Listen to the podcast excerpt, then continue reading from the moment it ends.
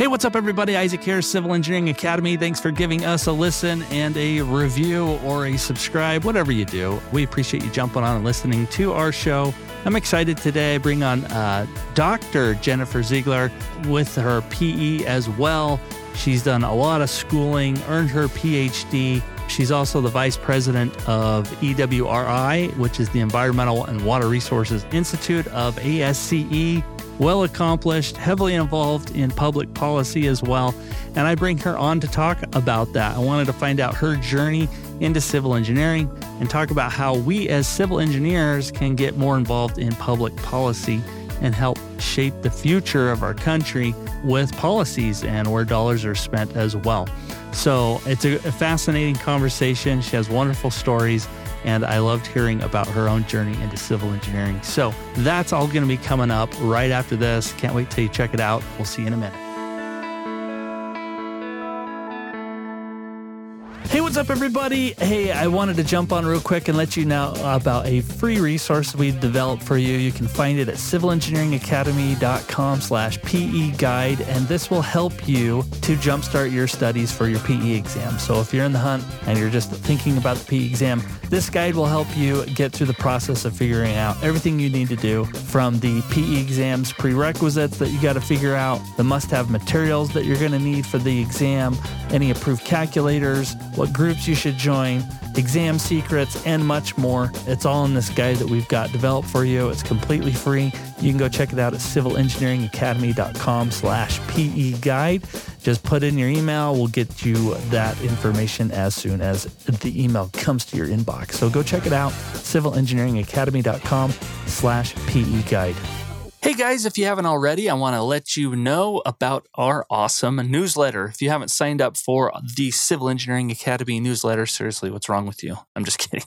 Go check it out though. You'll get all the latest episodes that we produce, blog articles, exams, discounts, course material. All this fun stuff is through our newsletter. So if you haven't signed up, go check it out. That's civilengineeringacademy.com slash newsletter. You'll be taken. Go sign up and uh, you'll start getting our fun newsletters that we send out usually once a week. So go check it out, civilengineeringacademy.com slash newsletter and go sign up. All right, we are live and rolling. Jennifer, thank you for joining me on the Civil Engineering Academy podcast. I appreciate you doing this. Yeah, thanks for having me. What led you into that path?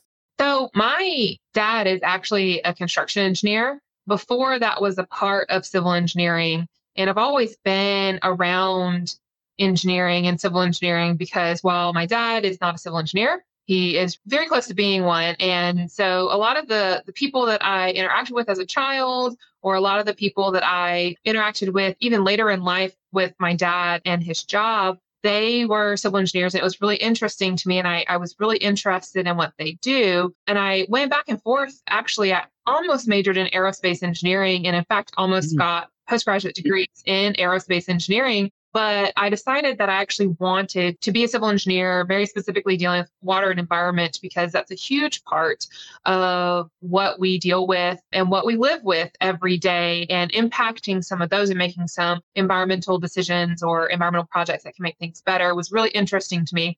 In fact, I come from a very interesting family because my dad is a construction engineer. My mom, she would now be considered a computer science major. So that was hmm. before, you know, in the 80s, before computer science was actually a thing. My younger sister is also a civil engineer, but she's uh, in traffic and transportation. And my husband is an aerospace engineer, and my younger sister's husband is a civil engineer. So I actually come from a family surrounded by engineers and a lot of civil engineers. And you can just imagine what our Thanksgiving table talk looks like. We've had multiple conversations. That's a nice word, I guess, arguments or disagreements on things that are happening around the town that I grew up in, the positives and negatives, and all this other stuff. So just a really boring background story. I grew up around it. It was really interesting to me. And that's kind of what I did. That's amazing, though, that you have all of that around you. So it's also nice, too, because you probably have a good support group there. Probably when you were going through school or trying to take your exams, you could bounce stuff off of everyone around you. So that's nice. I remember when I was taking my PE exam, my sister and I, we bounced materials back and forth because she's a year and a half younger than I am. So we took it around the same time. So we bounced materials back and forth and we shared a lot of study material And every time like one of us would come from out from an exam, we would call each other and say, like, how do you think it went? And she would call and ask me water and environmental questions. I would call and ask her transportation questions. Like, I wasn't really sure how to do this. Uh, this is kind of like what I did. Is that logical? Does that make sense? It was quite nice to have somebody that I could bounce that off of, especially because you know we don't focus on the same type of civil engineering we have two different specialties and so having somebody that you trust, that you respect, that you could really like bounce some ideas and approaches off of, especially when studying, was really great. It's really great. Yeah, and I think that's really good advice for anybody taking the exam. You know, if you can find somebody that is in the same boat as you, that's very helpful. So that would be nice to have. My own brother, older brother, he also is a civil engineer, heavy into structural engineering. So I kind of did the same thing. I remember doing that, trying to bounce stuff off of my brother. So yeah, great tips there. Yeah. I wanted to ask you a little bit about your education. Could you describe, I guess, your educational pathway? And I know you earned your PhD. What was the motivation to mm-hmm. go from a master's to earning your PhD? Yeah, so I can start with kind of the path that I took and then the boring story about my PhD, which is boring, just like my background story when I decided I was going to be going to civil engineering, I was looking around at different schools and I got into a lot of really top schools and I got a lot of scholarships. But my family had moved to Mississippi when I was younger, and my mom was pretty sick at the time when I was going to school. I went to a residential high school called the Mississippi School for Mathematics and Science. So you physically live on campus your 11th, 12th grade years. My older sister had just moved to Memphis. She's the only non engineer in the family. She's in business. She runs a multi million dollar, very successful business in the Memphis area. So she had just moved to Memphis, which is about three hours away from where my parents live. My younger sister was moving out of the house at 16 to also go to the Mississippi School for Mathematics and Science. And when you're there, you can't actually leave campus. Like you can't just mm. be like, oh, mom needs some help or you know dad's out of town so i need to go help out and spend the night at home you can't do that when you go to MSMS so i was looking around and trying to decide where i wanted to go and mississippi state has a really strong engineering program civil engineering program and i got a full ride to go to state and so i decided to go there because it's really close to where my parents live so with my older sister three hours away, my younger sister basically unavailable. I wanted to be close to my parents in case they needed any help. And thankfully, the school that's close to where my parents live has a stellar civil engineering program. So that's where I went to school and I got a degree in civil and environmental engineering and I focused on water resources. So all of my classes that I got to choose what to take, they were all water resources because I was very interested in fluid dynamics and fluids and water and all that other stuff. I actually have minors in leadership studies, mathematics, and political science as well because I've always kind of been interested in the crossover between civil engineering and public policy, most mm-hmm. specifically how public policy requires politics and policy tells us as civil engineers what we have to do with our in our jobs right what design storm we have to build we have to design to and you know all these other things spoiler alert there are not a lot of engineers civil engineers, electrical, mechanical, doesn't matter. There just aren't a lot of engineers that are in the policy space. So a lot of the people who are informing these decisions are people that don't have a background in engineering or science or mathematics. So I was always been interested in that. So I got a minor in political science. When I was in school, when I was an undergrad, I met the man that I eventually married, and he was finishing his PhD in aerospace engineering at Mississippi State at the time. So there was going to be a year from when I finished my undergrad degree and when he finished his PhD that I was going to kind of have. And I didn't really know what to do. And I thought, well, I'll get a master's degree because you can get that in a year. And uh, my major advisor, Bill McAnally, if you're in the sedimentation or coastal field, you definitely know who Bill is. Bill McAnally said, Well, you know, Jennifer, if you enroll as a PhD student, we pay you more, but you can just drop out after you get a master's degree. Hmm. And Bill, he knows me quite well. And uh, I think that was like his way of kind of like pushing me into a PhD program, knowing that I would do it.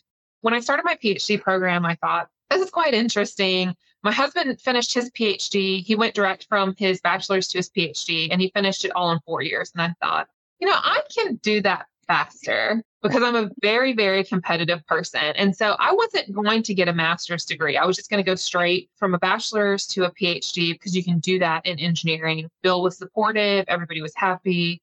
And then my first year of grad school, I actually applied for a pretty prestigious fellowship that would cover the research that I was interested in doing for my PhD dissertation. And every comment that I got back was like, this is really interesting research, but you don't have any published papers. Where's everything from your master's mm-hmm. program?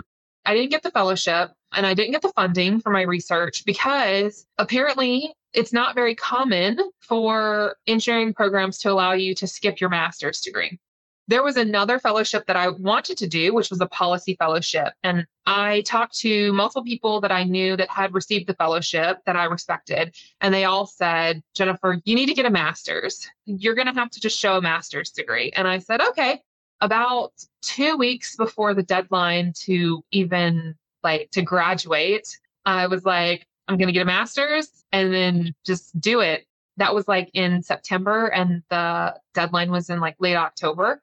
And so my master's advisor, James Martin. So if you do anything with freshwater, you probably know James Martin's name. James Martin was really great. And I actually did a research on very quick research paper. I did a non thesis master's degree so I could get it done in time because the application for the fellowship I wanted to do was in January. So I had to get a master's in December. You know, I did, I wrote a paper on law, policy, and sociology of sustainable freshwater use in the state of Mississippi which has nothing to do with my dissertation, except they're both kind of a policy esque type thing. So that's actually how I got my master's. I wasn't going to get a master's until multiple people said, you should really get a master's if you want to apply for this fellowship. I got the fellowship and nice um, job. I know. I was excited. And so then about a year later, I finished my PhD. And my PhD was in ecosystem based management of coastal and marine areas in the Gulf of Mexico. So there's a lot of policy applications to that as well. So, kind of boring story. I'm just very competitive. I actually got a master's and a PhD in three and a half years. So I was right. I could beat my husband because wow. he took four. He will never let me live it down. And then after that, when I started working, I really wanted to get more into the coastal realm because a lot of my PhD classes were coastal. That's what I'm really interested in coastal water, estuarine water how things move. You know, it's just a really dynamic system. And I was told by some people that I really admire, well, you know, your bachelor's, master's, and PhD, they're all in civil engineering. So you really kind of need a piece of paper that says coastal. While I was working full time at a consulting firm, I actually went to grad school part time and got a graduate certificate in coastal engineering from the University of New Orleans, fully online program. And that was you know, pre COVID. And it was one of only like two in the country, I think, at the time that had a fully online program because I live about three hours, three and a half hours from the University of New Orleans. And um, I couldn't drive back and forth two or three times a week for class. That would be insane. But it's a really good program. They've got a lot of really great professors that do really high quality research and a lot of professors that also work at the Water Institute, which is pretty renowned for some of the research they do UNO and LSU. So that's kind of just like how I got some of my degrees. Kind of boring. Well, but I think it's fascinating because your resume is awesome. So I wanted to ask you about that. So uh, thank you for sharing that. Could you describe what you're doing today? Like you've got all this background now, this education, you've got it while you, some yeah. you've been working some of it, but what are you doing today in terms of, you know, your career? So today I do business development, which includes looking and seeing what people have out there that you can put, you know, what solicitations are available that you can respond to and responding to them. Working with clients to develop ways to address their needs. Like if they have flooding problems, let's talk about what are some steps we can get to and what are some projects we can get to address your needs. And then also working with congressionals, sometimes with specific requests for places that need funding. So I didn't work on this, but just as an example, is the city of Jackson, Mississippi. I'm sure everybody's heard of the water problems that have happened in the city of Jackson. So, really, the only way that you can find a hundred plus million dollars to address the infrastructure concerns is really through congressional ask. I did not work on that and I did not work on the congressional asks. That's just an example of some of the ways that you can do some of that work. I also manage projects. So I'm a senior environmental project manager for Neel-Schaffer, which is a regional, a mid-sized regional firm that's based in Jackson, Mississippi. I work in the headquarters. So I manage projects that are mostly stormwater and environmental projects. So environmental projects can be anything from like where you think dirty environmental, which is like a phase one, phase two corrective action plan, that sort of thing, remediation, all the way to stream restoration. So I do, you know, stream restoration, coastal restoration, things like that. So our coastal and water groups kind of really overlap at Neel-Schaffer. So we kind of do freshwater and saltwater and brackish water all kind of at the same go. I do that. And then I also execute on projects. So recently, because a lot of the areas in Mississippi especially our coastal low lying areas, they have a lot of problems with stormwater management, flooding from stormwater. I've really been recently been doing a lot of stormwater work. I've hmm. kind of been de facto leading stormwater in like at Neel-Schaffer since I got here. So identifying what projects we're working on, managing those projects, helping kind of usher the projects through. And soon we're going to start working on some additional training for stormwater projects and some other things because we just got some pretty big stormwater contracts that just came through. So we're going to start working on development of skills and, and professional skills in the company. So that's kind of what I do. It's a little bit all over the place, but I like Has it. And a favorite project that you've worked on within that? Something that's like that one was memorable.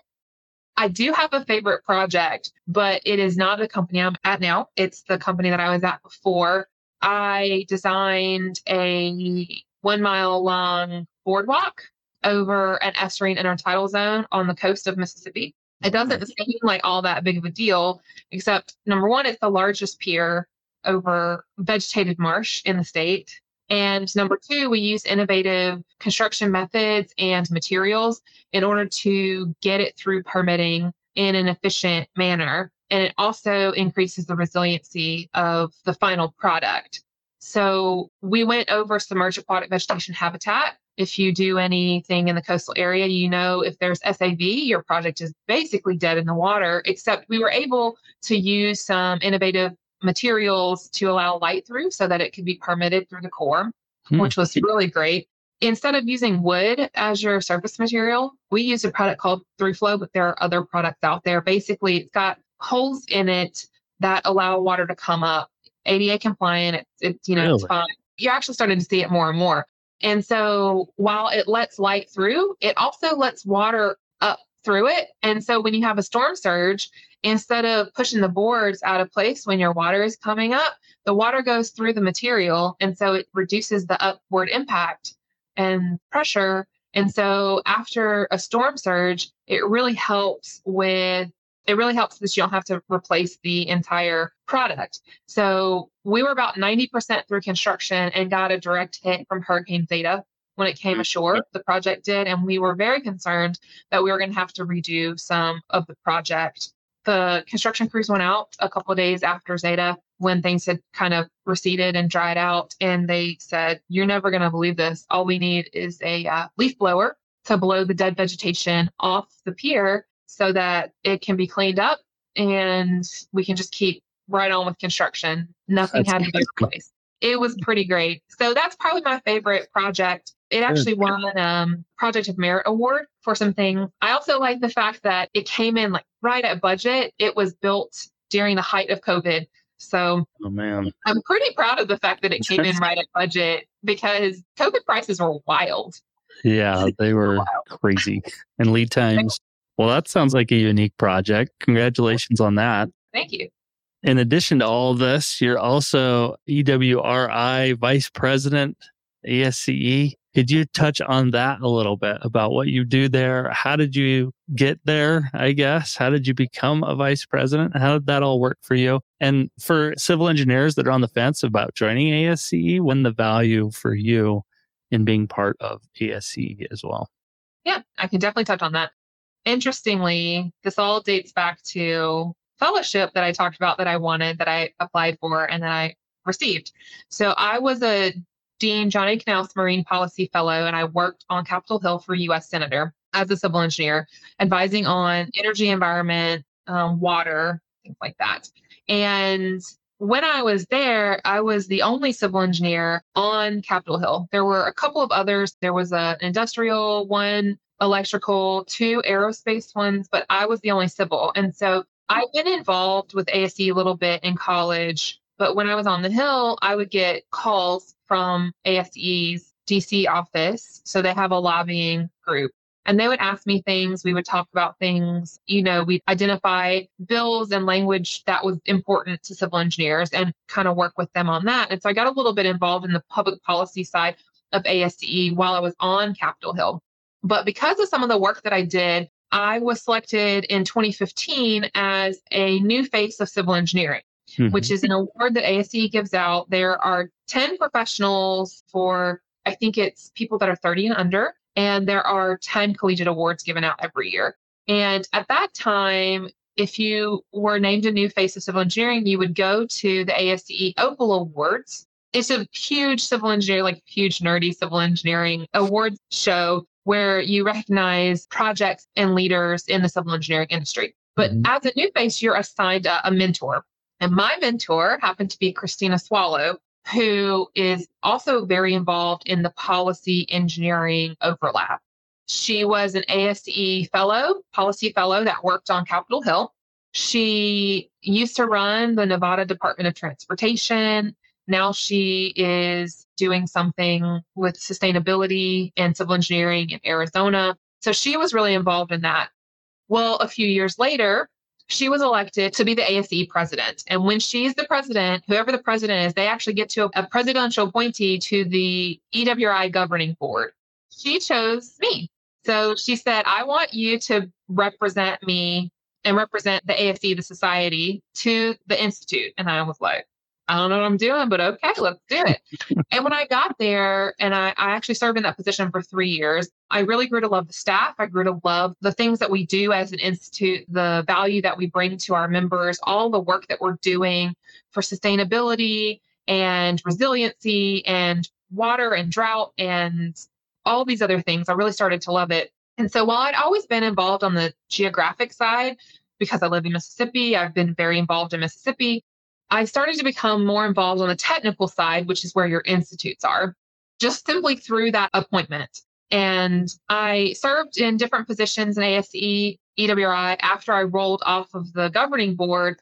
But I've had multiple people say, You're young, you have a lot of great ideas, you're in consulting, which is pretty unusual for somebody to be involved in EWRI. Would you ever consider running for vice president? And so eventually, my husband and I talked about it. My boss at the time and I talked about it. And we said, sure, why not? And so I ran last year and I was elected vice president, which is a actually a four year term because you are vice president. And so I'll become president elect in October. And then the October after that, I'll become president. And then the October after that, I'll become uh, past president.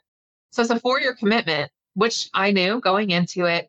EWRI has fantastic staff, which is very, very, very, very useful when you are serving in one of these roles because there's a lot of decisions that has to be made. There's a lot of day-to-day things that go on. There's a lot of things to oversee. We host multiple different conferences. We host an international congress. We have lots of things going on, policies, development of new technical literature, things like that. And so having great staff is phenomenal. If we didn't have great staff, I would not have run for the position because I used to run the Mississippi section. I was the president of the Mississippi section, and we don't have staff, right? Because you know, we don't have a lot of money. Right. And so like I know how hard it is to run something to and not have staff. So we have staff and they're fantastic and they do the majority of the work. And sometimes I feel like I'm just there to like say what they tell me to say and wave at who I'm told to wave at. And we make a lot of decisions about where things go. The governing board does. So that's great. That was a very long story about how I got involved in EWRI, but sorry about that. No, that's great to know. Well, I think it all ties into I kind of want to ask about public policy and such and how engineers can get more involved with that. But maybe um, just briefly touch on why an engineer would find value being part of ASCE from your vantage point. Yeah, there's multiple reasons why I think that you would benefit, you as a civil engineer would benefit from being a member of ASCE. The first is the network that you build being involved in ASCE. So your local branches and sections will host events. You can go to them, you can get PDH hours, which is always fantastic as a licensed professional engineer, right? Because you need those to keep up with everything. So you can get those PDHs, but you also establish relationships with the professionals where you live. Even if you've been in the industry for a while, people come and go. And so establishing and maintaining those relationships is really, really key to being able to do your job, especially for me as a consultant because it helps me who am I going to partner with? Who are we going to compete against too? Things like that. Number two, if you get involved above the section level to the region or the institute, then you start creating those relationships that are in places that are not where you are at, which is also fantastic. Two weeks ago, I got on a call with somebody that I didn't know, and he said, Oh, yeah, I invited Sam and Troy because they know you. They know hmm. me because of EWRI. They're in Texas and we're not in the same section, right? Because they're in Texas, I'm in Mississippi, but we're in the institute together. And that's how we know the work. And we have built that trust because I know the type of work they do, they know the type of work I do. And it was easy to talk to people that you trust at another company. And then there's also online courses that you can take, certificates that you can earn through ASCE. So I talked about my coastal engineering certificate. Well, now ASCE actually has their own certificate program. So if you're interested in ports and mm-hmm. harbors that have a port and harbor certificate that you can earn over about two years, that can help move your career forward. They've got study materials for the PE and the, the FE I think they might have study materials for the structural exam, but don't hold me to that. I'm not a structural engineer. Mississippi doesn't have an SE license, so I don't know.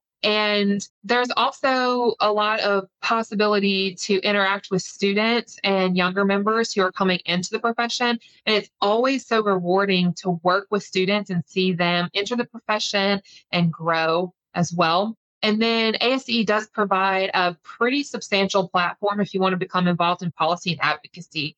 So they do provide that as well. To me, there's a lot of reasons that you should be involved in ASCE. It's really about career progression and finding ways that you can build your skills to move your career forward because a lot of young people they don't have the ability in their companies or where they work to really build some of those leadership skills until later. ASCE gives you that opportunity when you're younger, and that really helps with your career progression. Great tips, great advice. If you're sitting on the fence, it sounds like a great place to be. I wanted to dive in maybe kind of as we conclude a little bit, but we talked a little bit about public policy, and I'm really interested in getting your thoughts as to where those gaps are. Where can civil engineers do a better job of being involved with public policy what issues do you see that they can be a part of and help? Basically, everywhere. to answer your question, what is the thing? Everything, everywhere, all at once, something like yeah. that. the name of a movie. That's it, in my opinion. Every discipline in civil engineering is going to have different needs and they're going to have different gaps. You know, what we need in water resources is different than what somebody needs in transportation or structures. And so it's really going to kind of look different for the different subgroups of civil engineering. But overall, you can kind of look at it like we know that there are funding gaps in our infrastructure across the board, lobbying for infrastructure investment, continued infrastructure investment, right? IIJA was a great shot in the arm, but it does not address decades of underinvestment in our nation's infrastructure, and it does not fill the gap either even with all the other funding mechanisms that have happened in the past couple of years, we still have a gap across every single discipline in civil engineering. Policies and rules and laws that we have to follow for design and implementation of what we're doing is extremely important, right? So, yesterday I was at a, a talk about Buy America, Build America, right? BABA, mm-hmm. and how BABA is basically impacting everything that we do in civil engineering, very specifically in water, because you're looking at pumps and, and lines and all these other things. Now you have to buy those materials from America, which is fine, except it's drastically increasing the price of projects, right? So when you come across things like BABA that say, now you have to do X, and we know the implications of doing X. Well, being involved in crafting that legislation and crafting those rules and those laws is extremely important, or at least making your voice known is extremely important because people that don't work in our industry, they don't understand how the decisions that they're making, that they're forcing us to do in our everyday work, is impacting our ability to do our job or our ability to deliver products on a budget or on a schedule, right? BABA is really impacting schedules, really across the board. So thankfully, there's a stipulation in BABA. You know, there's different things. If it's going to cost more than X percent of what it would without BABA, then you can get waivers. And if it's going to drastically impact your timeline, you can get you can get waivers. So there are some things that have been put into place that are going to help. But if people that don't understand the industry and don't understand how we deliver products are not involved in crafting that legislation or those rules, then it can really drastically impact what's happening and what we do every day. You know, another one that's coming down from on the water side is after the Sackett ruling, you know, Sackett versus US EPA, the change of the definition of waters of the US. We're still waiting to see the guidance that's going to come out of EPA. That's going to drastically impact what, how we work as professionals and environmental engineers, and it's going to impact projects across the board. Hmm. So having people that experience this and deal with this is extremely important. ASCE and other professional organizations like NSPE and WTS and you know the list can go on and on. They all have arms that they lobby for specific policies and they are very active when you get a new proposed rule that comes out. ASCE will sit down with their experts and they will say, okay, let's review the rule. And as the civil engineering profession or as the society, let's respond to this and let's talk about what we support, what we don't support, what we would change. And it's really made a difference, actually. A lot of people don't see it because they're not involved on the policy side, but it's really made a difference. A lot of people get a little nervous when you start talking about being involved in policy and talking to your lawmakers and other things. If you're nervous about it, you know, you can do it on your local level or you can do it at your state level. There are a lot of states that have civil engineering drive ins or fly ins where you can go and you can tell your state representatives, this is what's important to us. So that is some of the states across the US are trying to get rid of the requirement for licensure. And obviously, I think that they kind of pull it all together with other licenses, and you're like, well, right. Someone that cuts hair is not the same. So I think that it's important that we protect licensure and, you know, you can get involved with your local groups, writing letters, sending emails, talking to your state and local representatives that are going to vote on these issues in your state houses. There's lots of ways. Thankfully, ASCE actually has, if you're interested in policy or think you might be interested in policy, they have policy committees that deal with individual pieces, right? There's a transportation policy committee. I actually chair the Energy, Environment, and Water Policy Committee for ASCE. There's uh-huh. different ones, and um, you can be involved in that. You can just be involved in the ASCE fly in that comes in, and they have training. They actually have training where they say, You've never done this before. Let me tell you what we're asking for as the society, and let me tell you how to talk to your lawmakers. So they don't just say, Okay, have a good talk. They actually train you on how to do that. And it's really, really, really important because the decisions that these people are making, the decisions that our lawmakers are making, directly impact what we do every single day. Yeah.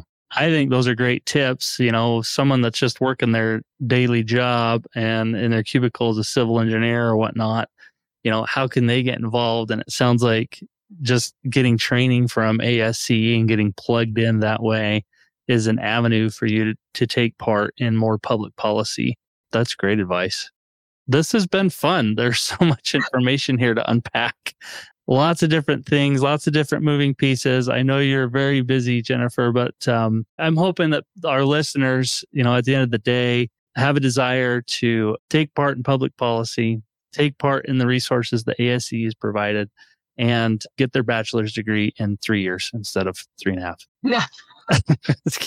it's really hard. It's really hard to do that. It is very hard. I think I was probably double that, but Jennifer, thank you for jumping on and sharing this. Uh, is there anything else you would like to share with our group or even a best contact if people had questions about anything we've talked about today? Yeah, I'm always here if people have questions. The best way to reach me is actually going to be through LinkedIn. So you can just search me through LinkedIn and you can find me. And I happily respond to messages unless you're trying to sell me something, which point I don't respond or I politely decline. So that's really the best way to reach me. So if you're interested in anything that I've talked about, or if you want to learn more about anything, I'm happy to help. I'm happy to, you know, answer any questions you have. The biggest thing that I would like to leave is civil engineering is hard and school is hard. Don't give up. Never ever quit on a hard day. Never quit on a hard day. And you're stronger than you think you are. You can get through it. Trust me, you can get through it. Take your FE as early as you can. Take your PE as early as you can. Licensure is important. And I strongly support licensure. So if you are even on the fence about licensure, you don't have to stamp anything. You never have to stamp anything, but I think licensure is extremely important. Totally agree. Great advice. Great tips. Jennifer, thank you for doing this. And we'll make sure we link LinkedIn your profile in our show notes. But thank you for doing this. I hope you have a great weekend. Thanks. I hope you have a great weekend too.